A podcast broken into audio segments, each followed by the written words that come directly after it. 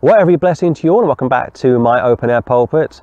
A grey, misty, overcast morning. Rain is on the way, but uh, you know me. Once we're over the open air pulpit, it's business as usual. Well, maybe 15 years ago or so, I wanted to write an article about evolution. I wanted to explore it, expose it, and I came across a book by a British Christian, a British scientist, archaeologist, anthropologist, an Oxford graduate, had all the letters after his name, a guy called Victor Pearce. Not a King James man, I'm afraid to say, Anglican, as far as his denomination was concerned, uh, which is also unfortunate and regrettable.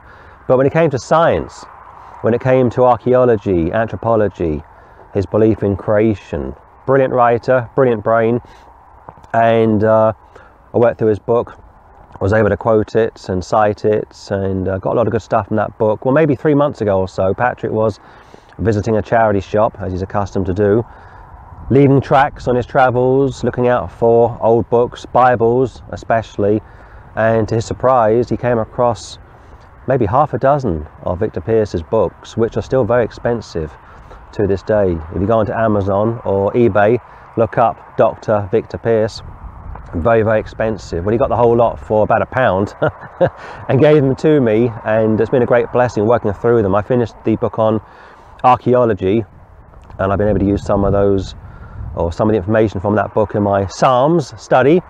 And please join me this coming Sunday when I look at Psalm 44. Well, as of right now, I'm halfway through his book on science, another great book, a lot of interesting stuff, and he speaks about the last year of the life of Charles Darwin. Now, Charles Darwin, of course, is a very famous character, on par with probably Isaac Newton, Charles Dickens. There'll be people, of course, who will stand out as being thought of as being great Socrates, Plato. These aren't my heroes, of course, but these are the heroes of the world. William Defoe, guys like that, not my hero, but heroes of the world. Uh, Bernard Shaw, Bertrand Russell, again, not my heroes, but heroes of the world. And yet we know very little about these people.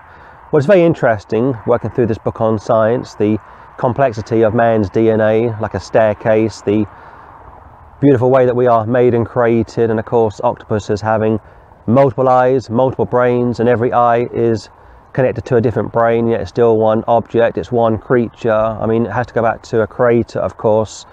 Pre Charles Darwin, every scientist in Oxford and Cambridge, and probably Yale and Harvard, they were all creationists they all believed in a special creation, being this beautiful world, of course, that we live in. And Charles Darwin comes along and he turns the whole world upside down. Well, some good stuff in this book, which I wasn't aware of, so I thought I would speak about it this morning. Now, what I did know uh, before I read this book over the last couple of weeks, and I haven't yet finished, I'm halfway through, but I finished the section on Darwin. What I did know is that Charles Darwin's grandfather was a Freemason as was his father, as was Charles, three generations of Freemasons. When I first became a Christian and Patrick, we were reading everything, studying everything. And even before Patrick got saved, he was studying Freemasonry going back to the 1980s, 1990s. And he went to places in London, infamous places where people like Roberto Calvi was murdered, referred to as God's banker, the Vatican banker, died a very suspicious death, and we've written about that and spoken about that over the years. And not just Roberto Calvi, but other famous and infamous people. And we've always an interest in secret societies, Freemasonry, the Illuminati, the Club of Rome, the Jesuits, the Bilderbergers, the Trilateral groups, and so forth. And when I first got saved, I was uh, in contact with ministries all over the world, and I was learning and growing and studying like you do, trying to suck it all up like you do or like I was doing anyway. And I reached out to Peter Ruckman's ministry and I said to them, uh, Does Ruckman have anything on Freemasonry? He's got books against the Jehovah's Witnesses, the Mormons, the Seventh day Adventists, the Catholics, the Muslims, the Alexandrian cult. He would write, what, over 200 books. Did you have anything against Freemasonry? And the answer was no, nothing whatsoever. I thought, this is so strange. And I was told by the guy who ran the bookshop, or one of the people who worked at the bookshop, that apparently in Baptist circles, Freemasonry isn't a big issue. And yet in British circles, it certainly is. And uh, we've been speaking out against it for years now 25 years, even before Patrick was saved. he was speaking out against Freemasonry. So I would scratch my head at the time, going back and forth with the guy at the bookshop saying, but why doesn't Ruckman speak out against it? What's the problem? So Darwin's grandfather was a Freemason, his father was a Freemason, he was a Freemason. Now, most churches in the US, I've since come to realise, don't want to speak against Freemasonry. I don't know why. They can't all be Masons, but they won't touch it. Well, it left me very disappointed that Ruckman wouldn't take these people on, so I did my own research and I made the case that there was a three generational curse on Charles Darwin. But it gets more interesting than that as he's growing up, Darwin's father says to Charles, I want you to become a surgeon. I'm a surgeon. It's a good uh, profession to be in, you can help people, but uh, Charles was uh, squirmish, hated the idea of blood and guts, couldn't be around such uh, people, sick and dying, what have you. So he said, I can't do it, I haven't got the stomach for it. So Charles's father said, okay, you better go to Cambridge and uh, study for the ministry. Now, most people who speak up for Charles Darwin will say that uh, he was a Christian, born a Christian, went to Cambridge, studied uh, science and what have you, lost his faith and became an atheist. That's not true. Yes, he went to Cambridge. Uh, yes, he would study theology, but all of my research uh, that I've learned over the years and come across over the years all proves the point that he never even opened his Bible. See, for those during Victorian times, if you weren't in the medical profession, you went into the church, Church of England. It was a good profession, a good income. It was respectable, you see.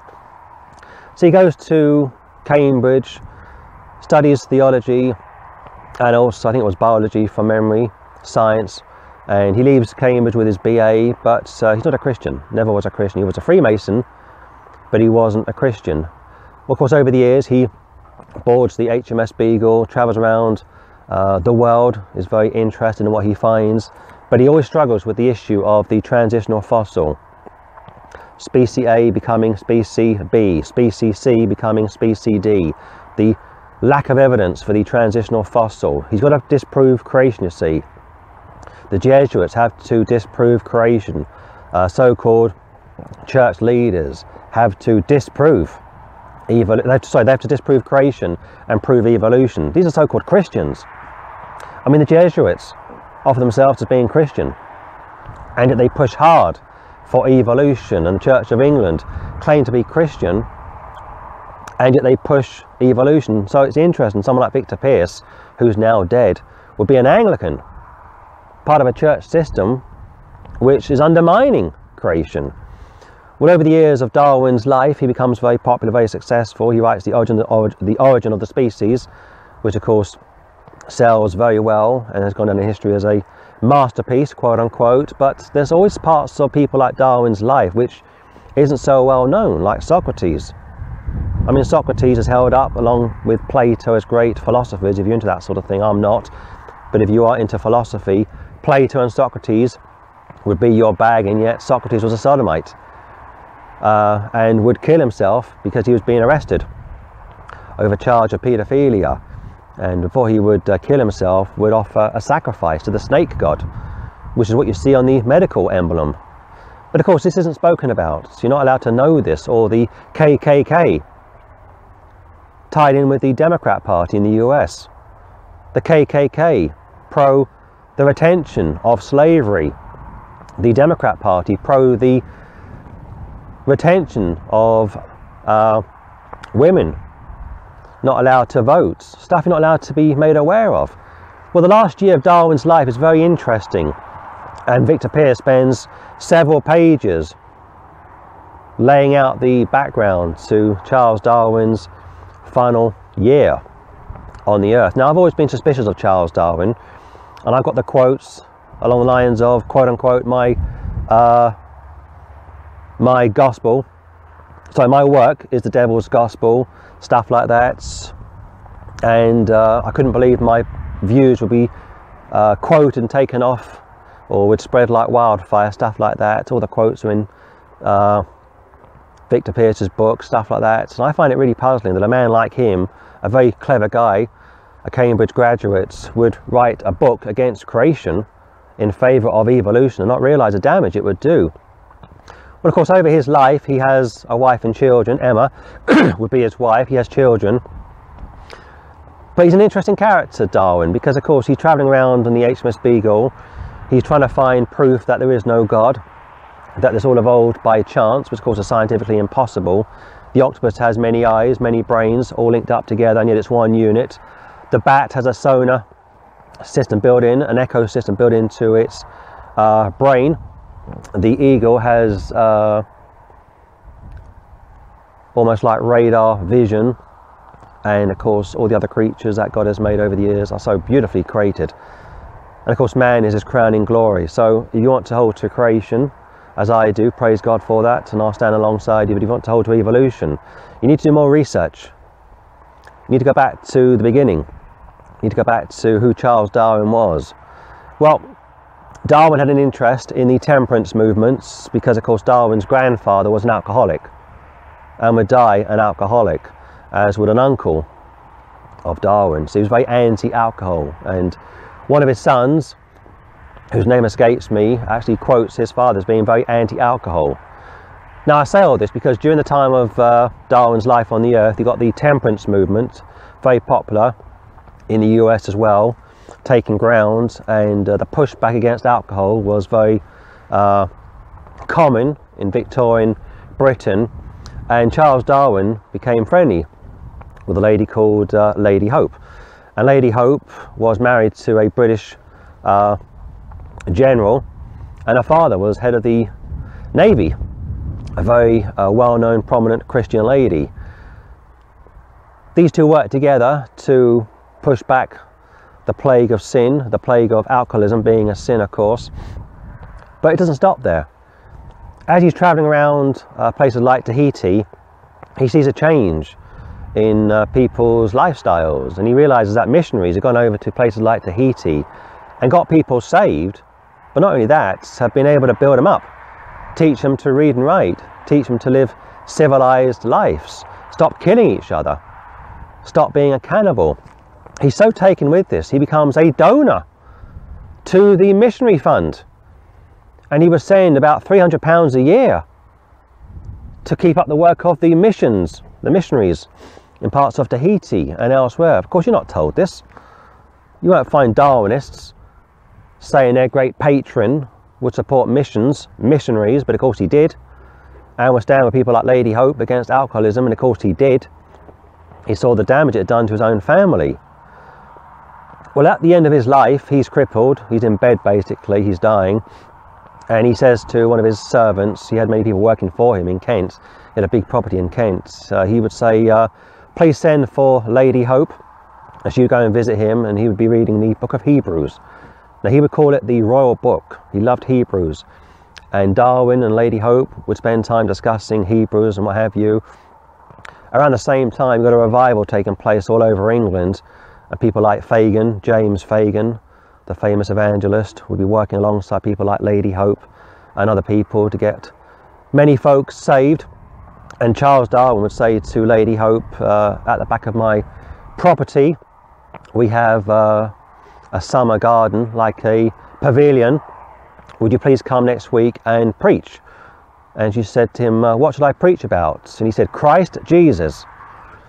Now, around this time, Emma Darwin is writing about what's taking place in England, and she says how the cook got saved, how the butler got saved, how most of the servants of the house got saved. In fact, these servants not only got saved, but the Darwin family even changed their time of dinner, their eating times, so their staff could go to the revival. This is incredible. Now, some Christians are suspicious of this. I be one. I must admit, I am somewhat suspicious of this account, but maybe I shouldn't be. I'm an old cynic by nature, you see. And uh, many years ago, we went to Liverpool, Patrick and I, and we spoke to John Mackay, the Australian uh, creationist. And we spoke to him about Victor Pearce and uh, Darwin's conversion. He wasn't having any of it, didn't believe it. And again, I don't blame people like Mackay and others for being uh, critical, suspicious of it. But the more I think about the book that I'm working through and all the sources and all the quotes, there's really no reason not to believe it. I mean, if you get three or four five or six independent sources all saying the same thing, Why wouldn't you believe it? So Darwin is getting up in years. He can't move. He's sick. He's reading his Bible. Lady Hope is uh, visiting him, praying with him. And to cut a long story short, she leads him to the Lord. He gets saved. And he's very upset, very remorseful over his damage to Christianity.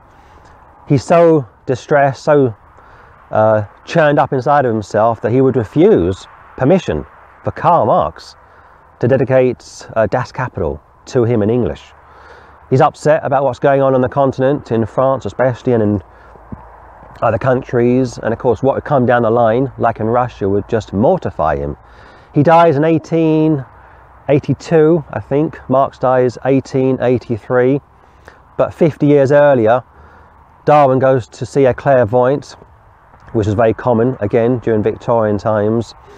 And he would participate in numerous seances. And on one occasion, he goes to visit this clairvoyant, and she's like mortified when she sees Charles Darwin. She says, I can see so much evil attached to you, not directly, indirectly, like the Russian Revolution, World War II, and all that horror that would come out of the belief in evolution, how there is no God, that man is his own God, there's no right or wrong, what have you. So I think he probably did get saved. His wife Emma was a lifelong Christian. Why she married an unsaved man is anyone is anyone's guess. But what she writes about the conversions and this uh, nationwide revival is legitimate, no reason to throw it out. And the source is the material concerning Charles Darwin's conversion during the last year of his life is also plausible, it's credible. So we should know this as Christians. And if you follow people like Charles Darwin, you should be aware of that as well. But you think back over the years to places like the US as well, the war over slavery, you've got the Democrats pushing for slavery and the Republicans fighting against it. Of course, the Church of Rome are very pro slavery. In fact, most of your slave owners uh, in the South in America were Roman Catholic and also Jewish. A lot of black people were selling black slaves to one another, which is also worthy of reporting.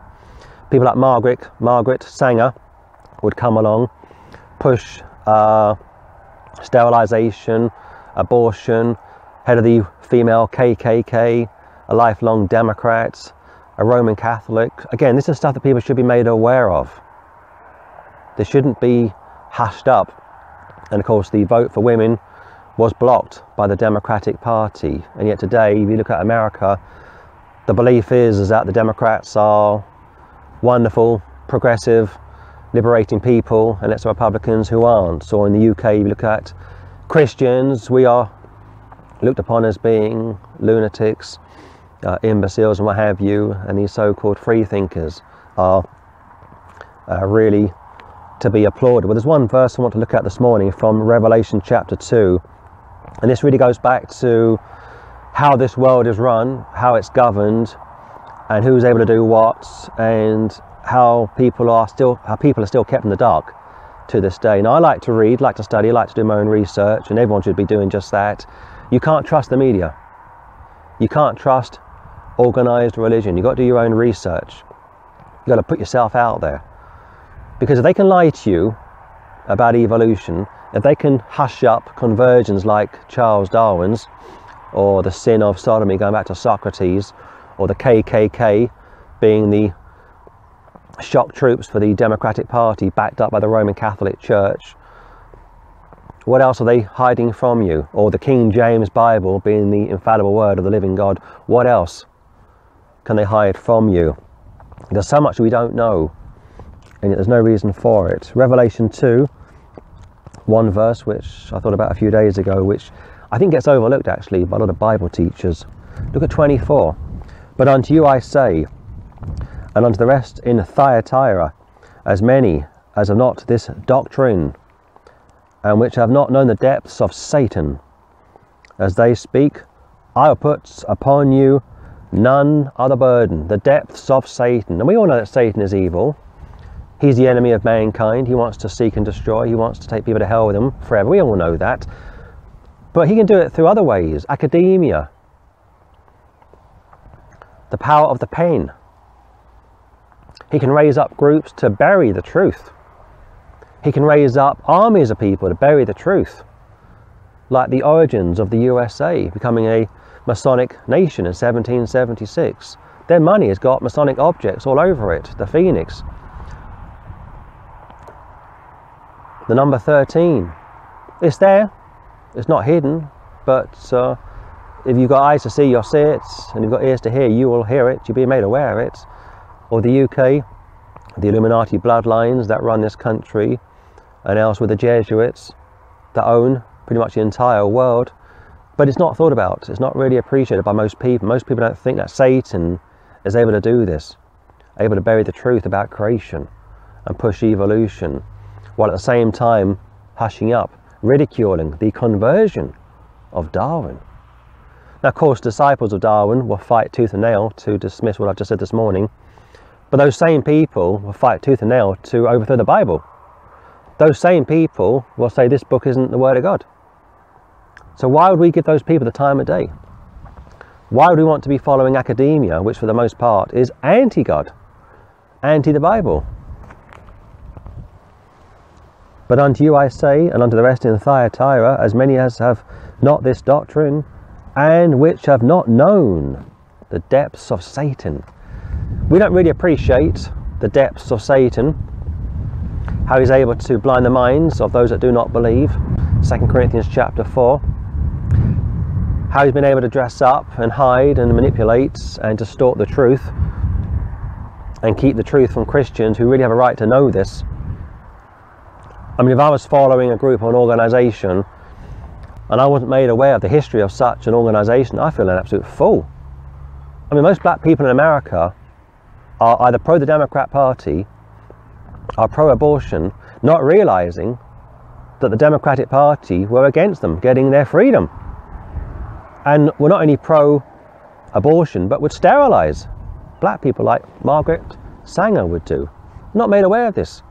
And it would be the Republican Party who gave them freedom to vote, going back to Abraham Lincoln.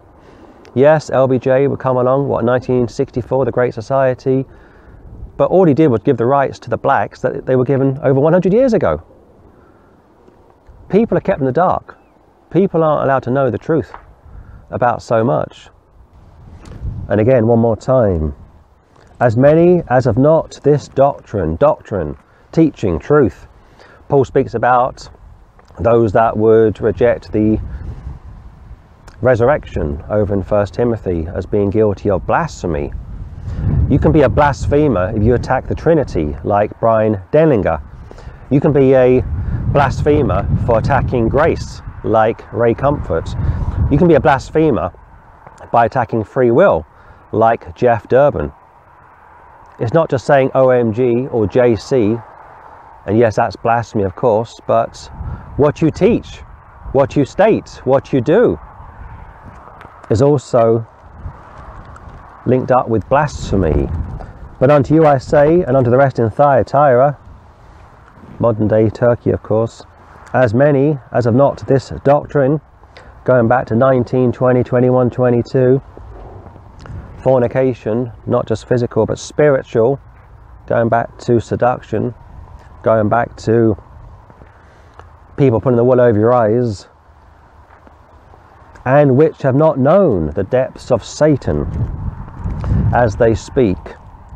I will put upon you none other burden. Many books have been written over the years to bury the truth about Darwin's conversion and to try and undo the Masonic connection and the pain and suffering that people like Emma Darwin would experience because of course her husband's attacks against creation would be humi- uh, would be humiliating for her and for their children. Again go back to Victorian Britain. To throw out creation to uphold evolution atheism was preposterous. But it does appear later in life that Charles and Emma were one in Christ would read the Bible together, would pray together. But you feel somewhat robbed, don't you, by not being made aware of such information. I guess it's like somebody else getting saved. There was a famous Jewish rabbi who died about 10 or 15 years ago, I forget the guy's name, And he wrote a note before he died which said, uh, When I'm dead, please reveal this note to our people, being the Jews, of course, how I believe that Jesus Christ is the Messiah. Now, it's a great story, it's a great note to be released, and uh, you know, great that the rabbi got saved, but why not make it public? Why bury it? Why cover it up? Didn't want to suffer the reproach, the persecution. Or you think about someone like Salman Rushdie, who wrote that book, uh, Satanic Whispers, back in the, uh, sorry, Satanic Lies, back in uh, the 1980s. A fatwa was put on his head, went into hiding, and uh, what he wrote about the Quran was absolutely correct, but it wasn't reported by the press because it doesn't fit their narrative, their criteria. The idea is to keep people in two camps, keep people divided basically, those that hold to the truth and those that don't. From our perspective as Christians, those that are saved, those are not. We want people to be one in Christ. We want people to come to the knowledge of the truth. I don't want to bury the truth from people. When I first got saved, I was sharing all sorts of uh, truths with people. We were posting up books all over the world that Patrick had written. We're still trying to get people saved and grow them in grace. We don't keep these things to ourselves. But there are people who don't want to share the goodies. There are people who want to hold back the truth for themselves. One more time. And unto you I say, and unto the rest in Thyatira, as many, as many, as have not this doctrine, doctrine of Balaam, Jezebel, spiritual fornication, and which have not known the depths of Satan, the depravity of Satan, not just physical sins, but spiritual sins, using the pen, like I say, to undermine the Word of God, raising up the Jesuits to overthrow the King James Bible, raising professional doubters, antagonistics, or antagonizes to antagonize Christians to ridicule the Word of God, to make it harder for people like myself to reach more people for Christ to censor us, to shadow ban us, all that sort of a thing. There's many ways that Satan will come at God's people. It's not just through music or entertainments or politics or uh, entertainments. He'll come through books. Paul speaks about this in 2 Corinthians. Enemies of the gospel ridiculing Paul, mocking him, seeking to churn up the church, and once you churn up the church, it's very difficult to retain peace, to get back to where you once were. But unto you I say, and unto the rest in Thyatira, as many as have not this doctrine, the teaching, the truth, and which have not known the depths of Satan. Satan is very subtle. He was able to come along, destroy Adam and Eve, and the damage was, of course, irreversible. They would fall into sin need to be later redeemed. Very wonderfully done, of course, through the foreknowledge of God Almighty, but the consequences continue right down to this day. I think Darwin probably was saved. I think people need to be aware of that, enjoy it, share the truth of that with other people. Scientists aren't uh, exempt from being scrutinized. Of course, in this country, evolution is, is funded by the state, as it is in probably the US and elsewhere people like Socrates and Plato and uh, other people over the years have been held up as great thinkers. Even Einstein wasn't an atheist, he was a theist. These people all had an understanding of the truth. Some were saved, some were not, but they're not exempt from scrutiny. Muhammad, another one, shouldn't be, uh, shouldn't be exempt from scrutiny. They scrutinize Christ, they scrutinize Christianity. Why not scrutinize Muhammad? Why not scrutinize Darwin? why not share the conversions of these people and the struggles and the sins that these people would all enjoy or battle on a daily basis? So we shouldn't be surprised if Satan wants to bury some of these stories, these conversions, muddy the waters, cause confusion, ridicule, keep people in the dark, fighting each other, not being one in Christ. The depths of Satan the depths of Satan. So I think I'm going to sign out on that note and uh, join me this coming Sunday when I look at Psalm 44, like I say. Do your own research. I know it's obvious and shouldn't have to be said again and again, but it really is imperative. You will learn a lot more studying these things yourself. Yes, we have teachers, pastors, evangelists, what have you, and uh, some great brains like Victor Pearce, who did a great service, was able to repel a lot of the nonsense concerning evolution. He led many scientists to Christ as well, more importantly. He was able to use scientific arguments, uh, which scientists will listen to. They're very logical people, especially those with open minds, and he did a great service. And God can still use someone like him, even though he would correct the AV and was a Anglican when it came to science, when it came to archaeology, anthropology. He was an expert, and uh, once I finish the book on science, I will start his book on miracles and uh, the other book, whose name I can't think of at the moment. But it's a great blessing to have these books, to read them, to share the content uh, with the body of Christ all over the world. We are in a war against the truth, a war against our minds, a war against reality, and there are very few people now that I can think of who stand for the truth and will take a stand for the truth and uh, defend the truth and do so to the power of the Holy Ghost. So that's all. Just a short video this morning from the open air pulpit, just to share the story of Darwin's conversion, freedom from Freemasonry, freedom from evolution, freedom from doubt. And I'd love to have known what Karl Marx thought when he was rebuked by Darwin. Of course, people like Huxley came along to push Darwin's belief system. Uh, but uh, other people over the years have since come along and got saved. And I think somebody else who was tied in with the Darwin family is a Christian to this day. Forget who it may have been, or maybe one of Huxley's children, but a descendant from either Darwin or Huxley got saved. And that's another wonderful thing to share this morning from a cold, blustery, open air pulpit. Uh, but keep smiling, keep your chins up, read the Word of God.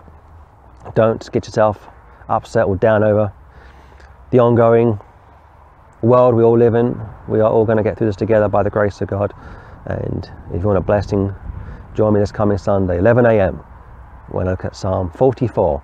And on that, I will sign out and wish you every peace and blessing in the wonderful name of the Lord Jesus Christ. Amen and amen.